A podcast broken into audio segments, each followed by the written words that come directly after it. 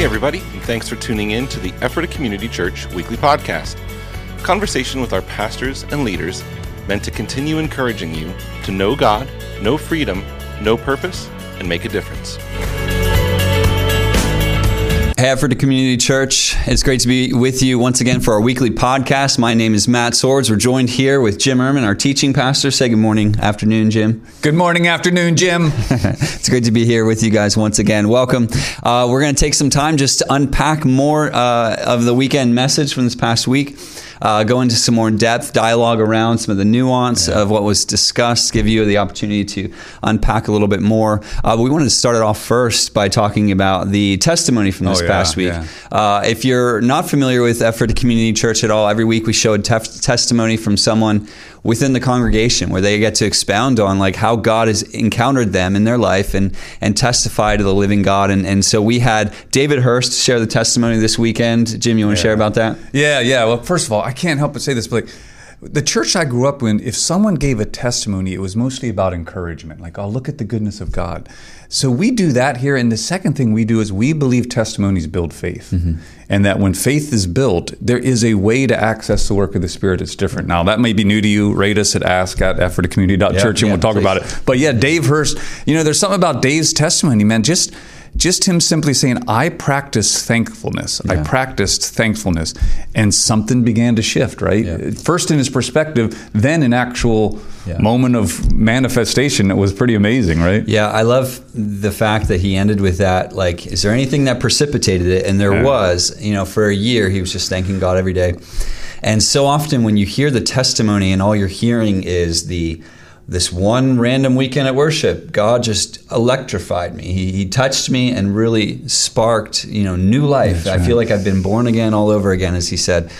Um, and it's easy to disconnect that from everything that led up to that moment right. and think, wow, God just sovereignly decided to touch David's life, where it actually began a year before, where the Lord prompted him That's to right. live out of thankfulness. Yeah, and it cultivates soil. I always say this the art of thankfulness first requires the discipline of thankfulness. We forget that when you see a brilliant artist, it seems so natural to them, but if you really unpack their story, mm-hmm. it began as a discipline. And we know, I mean, we're not dummies. We know that being thankful at first is just a choice, right? It's a discipline to say, I will find something today to be thankful right. about. But slowly that discipline becomes an art. Yeah. And then it becomes a breakthrough stuff. Yeah. Just yeah. subconscious way of thinking about it. Oh, man. It shifts stuff. It yeah. shifts stuff, right? Um, anyway, mm-hmm. so word, mm-hmm. and the focus was really diving deeply into the prayer of Jonah while he was in the belly of the fish yeah. that caused what I believed that the the Lord released Jonah, mm-hmm. you know, for them to, for him to then continue his mission, right. and I think uh, really precipitated what precipitated that was his humbleness and his returning to the Lord while in the whale. But right. so uh, there are a number of points you made and but it began with a really interesting lead in the stories that you told of yeah. just like the world's most dangerous job yeah the tuna and, cowboy yeah and so i love that uh, you're welcome to spend more time talking about that if you like but i love how you took the bartlett story bartlett yeah right? bartlett yeah and and kind of the details of his experience and superimpose that over Jonah. That's that, right, man. You know, and and just kind of like it really brought the word, which is easy to read, you know, verse upon verse, and just move on to this like relatability experience yeah. that that really captured everyone. And then you were able to lay out your three observations. So yeah. artfully done. It was masterful. Really appreciate that. But want to invite you to just dialogue more around. Yeah, you know, I um I, I, whenever you're teaching, you read a passage over and over in the weeks leading up. And I kept reading, and I was assigned just the prayer. We're talking chapter 2, verses 1 through 17, the prayer in the belly. And when you've read it probably 25 times, like I did, you sit and you begin to say, like, oh Lord, would you give me the gift of reawakening the imagination to the context it was being prayed in, not just the content that was being prayed, because sometimes it gets released. So that's when that idea of, right. all right, I remember that story of James Bartlett. If you weren't, if you didn't catch the sermon, it's the story of a sailor in 1892 that actually got swallowed by a whale 16 hours later um, when they they had fully um, gutted the whale and we're pulling the stomach out. They find him right, and he's still alive. I can imagine, dude, bleached white. Um, uh, crazed lunatic for about just shy of three weeks um, he can start to relay the story. And he tells the story of what it felt like. And there was a line in his description where he says, And he said the heat was so stifling inside that um, belly. But he says it was as if my vitality was being pulled from me. And I love Old English. It's like as, it's as if I was having life taken from me. And if you know anything about digestion, believe it or not, you're you're transferring energy from one thing to another Right. thing, right? Yep. That there is a drawing that this man was going into the depths or the, the ebbs of death. And if you read Jonah, and I was just loving that, if you read it, um, and if you read Bartlett's account and you read Jonah, it's almost as if they mirror, like, hey, life was being drawn out of me. I was being taken to the depths, and yet my God was there with me, right? And Jonah's ability to almost keep his sanity in that moment is a testimony to God's goodness. So I am really glad that it had some resonance with people. But that said, I think the heart of the thing was still. Uh, Jonah got the word when he was in the depth of that place, right? Because Yeah. up until that point, Jonah, Jonah might have just he might have been turned back toward Nineveh, but he st- he he still didn't have anything worth saying, right? Until that point, but it was in the whale that he got his word, and that's Yeah. key, I think. Well, it was it was profound. I mean, not not everyone can relate to being swallowed by a whale, but the the what Jonah was expressing while in the whale was this place of complete like Yeah. there is zero hope for That's me, right. and I think that reality. Um, can be understood by many more to say like I've been in that place. Yeah. And the one point you made was often for many of us, the word the Lord has for us to share with others comes at this place of, of complete despair. You know, the prophetic word that Jonah had wasn't necessarily, you're going to burn 40 days. But rather the reality of who God was and Him being our salvation and our hope only, That's right. uh, which was which which He would have received or come to rather while in the, the belly of the whale, and, and that can be often for many of us in our right. darkest places we discover the glory of Christ in a way that we would otherwise not have. That's right. And, and just to remind you all, in chapter 2, verse 8, it says, part of that word that was coming to him was, uh, and those who cling to worthless idols turn away from the love of their God. Yes, right. And, and it actually, in some translations, says the grace of their God. And I think that is the pure heart of what God was trying to get to the Ninevites. It's like, I know you're trying to kill the pain with something. I know you're trying to fill the cracks of life with worthless idols. Yeah. But I'm telling you, not turning to them is it's not just sin. What what's actually going on is you're turning away from my love, right? And the mm. fact that I know what's the richest for you. What a wonderful word. But then we know, of course, he lost it on his three day journey into mm-hmm. Nineveh after being vomited out. But I do want to back up to something you said, Matt, and nail this down. Like, I don't know how many of you ever hit rock bottom. And I don't think it's a prerequisite to have to hit rock bottom for the Christian life. I just think that'd be a terrible way to view life because I think Jesus is oftentimes trying to protect us Sure. from hitting Oh, rock yeah. bottom, or else he wouldn't be saying, Hey, walk in my ways. I lay before you a blessing and a curse. In other words, the Lord doesn't want us to have rock bottom, but if you've ever reached it, right? And uh, whether something's been done to you or whether you've actually made mistakes that land you there, um, it is a point of hopelessness, meaning you don't even feel you deserve the Yeah. next breakthrough, right? The next opportunity. Um, and, I, and I just want to speak to that to those of us that hit that place. Um, it is a time to, uh, at one level, you quit fighting. You let go of the bitterness. You let go of the victim stuff, and you actually say, "Speak, Lord, your servant's listening." And oftentimes, that is when you get a defining word, not just for your own life, but for mission, right? What mm-hmm. something for others in that moment. And I just want to highlight that. And I know that you tuned into it, Matt, from our previous conversation, but the fact that God releases identity through the even very mission of Jonah while he's there, I just wish he could have held on to it, right? Yeah. it's unfortunate what bitterness can do to us. Yeah, and to your point, then later, God will sovereignly continue to do what He Oh. intended to do, regardless. Yeah, he wants to work with Jonah all he can, and we Yep. see that because the story ends with him working with Jonah. Yeah. But he's still he has a heart for the Ninevites. He's going to get the job done, right? Yeah. Um, he'd prefer to do it through Jonah instead of in spite of him. Yeah, yeah. Kind of a fun thought experiment is like, did God need Jonah to to um, to say that eight words, right? Right. You know, um, in forty days, this Nineveh is going to be destroyed. Uh, did he need Jonah to say that in order for the repentance to happen? It's it's obviously how the story goes, but if Jonah really, I mean. Anyway, you can do that with any story in the Bible. Like the man. what if. I just have fun thinking about you know what would have happened because the the the point is well made.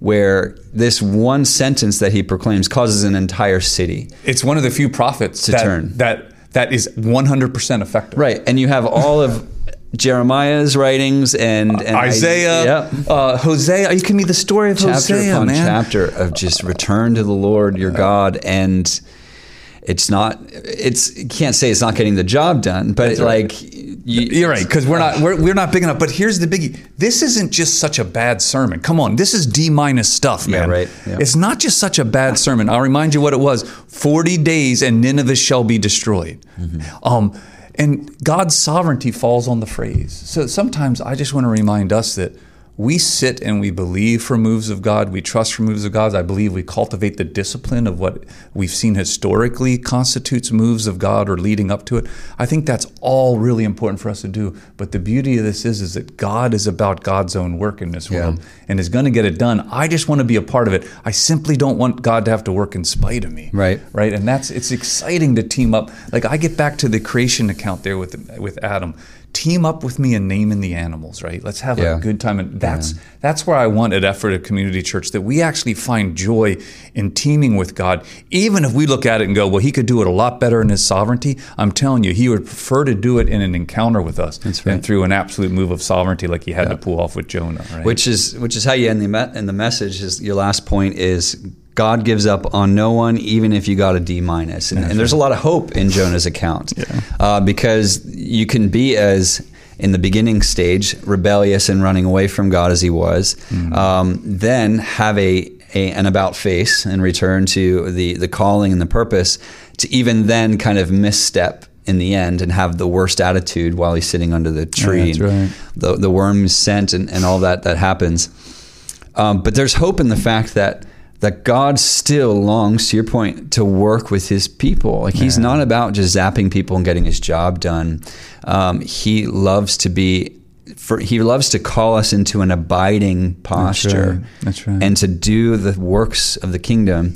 Um, and and I think there's hope in Jonah's account that we can all relate to is the fact that he's not going to give up on me, even though I find myself in this position where I want to run away, That's right. or where I have a bad attitude. That like he can still shape my heart, he can change me, and he can still use me uh, despite all the shortcomings. I feel like there's a lot of hope in that. Oh man, dude, you Matt, you get me pumped. Like I believe we can never forget that the incarnation, that God came in flesh, is a commentary on how God wants to reach this world. Right? He wants to reach. Even if you think about His birth announcement, angels from the realms of glory come and sing. But the real people who are sent to celebrate it, to be there in the moment, are shepherds Yeah. and wanderers who stare at stars from hundreds of miles away, right? Yeah. So he brings it down to the King of Glory is announced through people showing up and giving gifts and believing that something beautiful is going to happen in the world. Yeah. I, I, I, I often pray, oh God, thank you for using us.